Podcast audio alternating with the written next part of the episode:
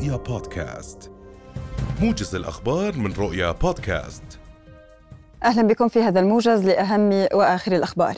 صرح مصدر عسكري مسؤول في القيادة العامة للقوات المسلحة الأردنية الجيش العربي أن أحد مرتبات المستشفى الميداني الأردني الخاص اثنين في خان يونس جنوب قطاع غزة تعرض للإصابة خلال الساعات الماضية نتيجة للاشتباكات في محيط المستشفى.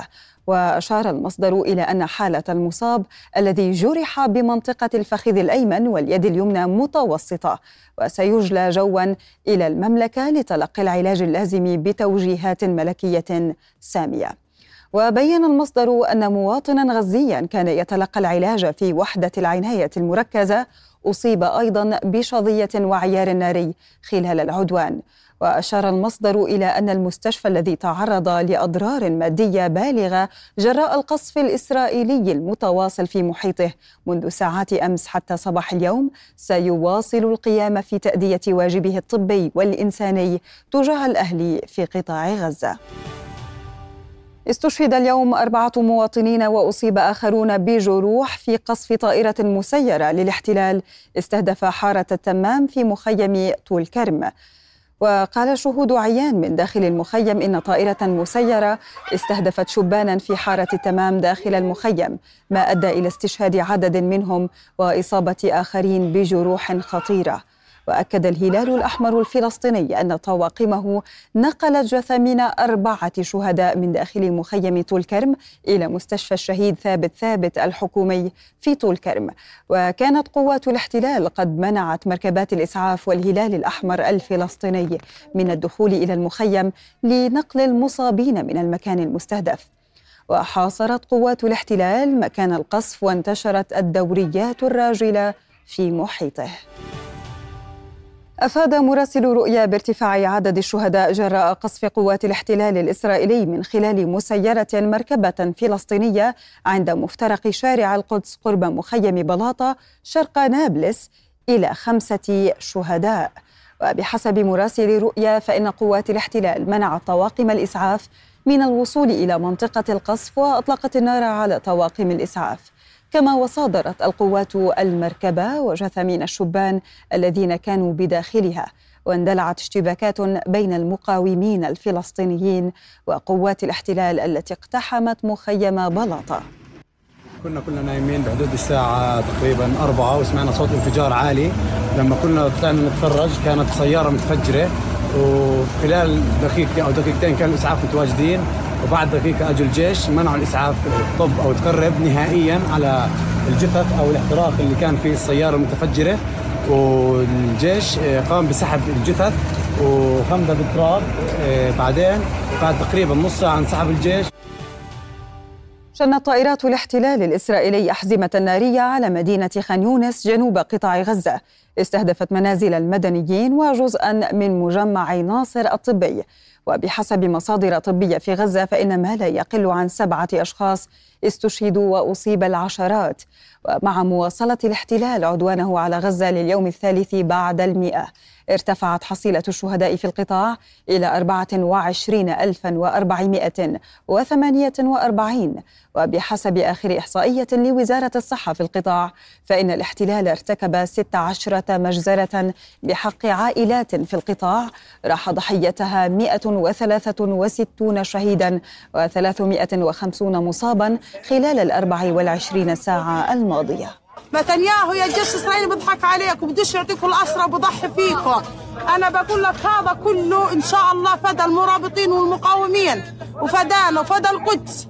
كل اللي بقوله مش هي نتنياهو تنفذ اللي في بالك. اسراك عندنا إذا بتحب الأسرى فك الحرب فك الدمار هذا كله تحمله. لكن حسبي الله ونعم الوكيل. هذا كله جيش إسرائيلي بقى ندور محنان. قتلوا الشباب والأطفال. ودمرونا ورمونا في السقعة والرعد والبرد. لكن صمدي. وزي ما أنت شايف هي الدمار. يعني الغرفة هذه كانت متواجدين فيها ناس. هذا الدار بيجي 20 آه 20 طفل فيها. مع نساء مع رجال. والدار اللي جنبها واللي جنبها كله مخيم. أطفال. والله لحم. يعني قطع منهم. وهي لحتى الآن قاعدين الشباب قاعدين بيلموا من آه، مطرحهم يعني. فيش شيء أشلاء كلها مقطعة. يعني 11 نفر. و12 و13 كلهم موت هذول. نجحت الوساطة القطرية في التوصل لاتفاق بين حركة حماس وتل أبيب على إدخال أدوية ومساعدات إلى قطاع غزة.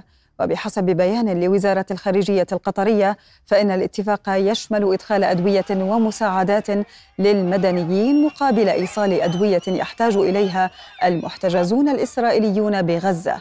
كما وأعلن مكتب رئيس حكومة الاحتلال الإسرائيلي موعد بدء نقل الأدوية للمحتجزين في غزة اعتبارا من اليوم. بثت كتائب القسام مشاهد لاستهدافها ناقلة جند إسرائيلية بعبوة شواظ وقذيفة الياسين 105 شمال حي الشيخ رضوان في مدينة غزة.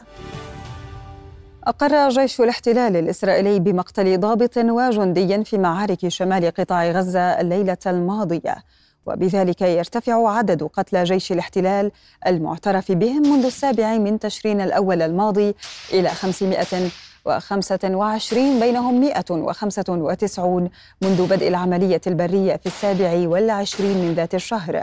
كما أقر الجيش بإصابة 26 من جنوده وضباطه يوم أمس ليصل عدد الضباط والجنود الجرحى إلى 2567 منذ 103 أيام وإلى 1135 منذ بدء عملياته البرية في قطاع غزة.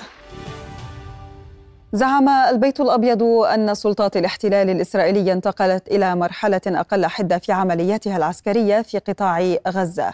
وذكر البيت الأبيض في بيان له أن الولايات المتحدة تستعد لزيادة المساعدات الإنسانية إلى غزة وتحديد الظروف الملائمة لعودة الأهالي إلى شمال القطاع.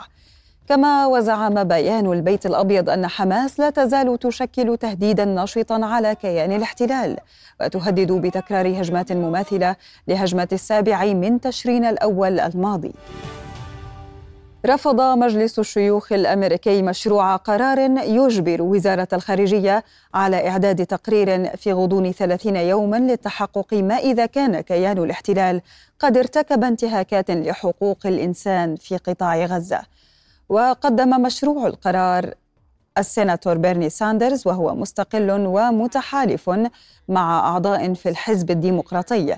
ورغم رفض مشروع القرار فإنه يعكس القلق المتزايد من قبل بعض الديمقراطيين خاصة الجناح اليساري بالحزب بشأن توريد بلادهم أسلحة للاحتلال الإسرائيلي لدعم عدوانه على القطاع.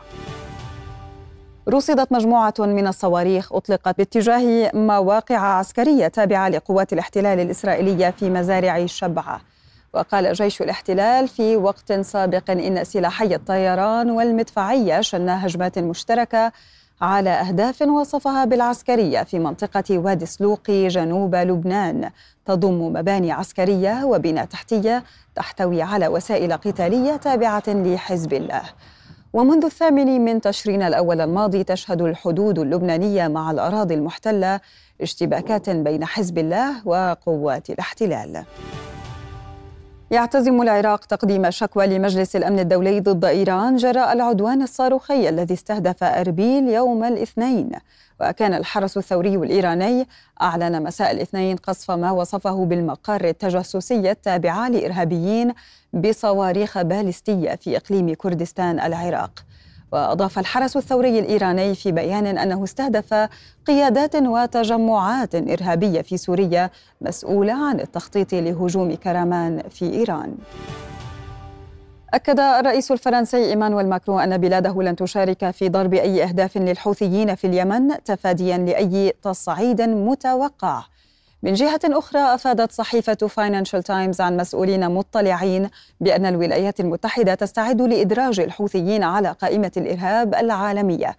وفي آخر تصعيد بالبحر الأحمر أعلن الحوثيون استهدافهم سفينة زوغرافيا والتي كانت متجهة إلى موانئ فلسطين المحتلة. وأكدت جماعة الحوثي استمرارها في تنفيذ قرار منع الملاحة الإسرائيلية أو المرتبطة بالعدو الإسرائيلي في البحرين الأحمر والعربي حتى وقف العدوان ورفع الحصار عن الشعب الفلسطيني في قطاع غزة. سيرت القوات المسلحة الأردنية الجيش العربي خلية المساعدات الإنسانية والإغاثية بالتنسيق مع الهيئة الخيرية الأردنية الهاشمية قافلة مساعدات إغاثية وإنسانية إلى قطاع غزة القافلة تضم عشرين شاحنة تحمل مساعدات إنسانية وغذائية بهدف مساندة أهالي قطاع غزة للتخفيف من الظروف الصعبة وآثار الحرب الدائرة في القطاع. يعقد مجلس النواب الآن جلسة تشريعية يناقش خلالها قرار اللجنة المشتركة القانونية والتوجيه الوطني والإعلام المتضمن مشروع قانون معدل لقانون ضمان حق الحصول على المعلومات لسنة 2019 كما ويناقش المجلس تقرير ديوان المحاسبة لسنة 2022 وتناقش اللجنة المالية قانون الموازنة العامة لسنة 2024 هذا وستناقش لجنة الطاقة والثروة المعدنية تصفير عدادات كهرباء الطاقة المتجددة فيما تناقش لجنة الاقتصاد والاستثمار رؤية التحديث الاقتصادي. ختام هذا الموجز في أمان الله.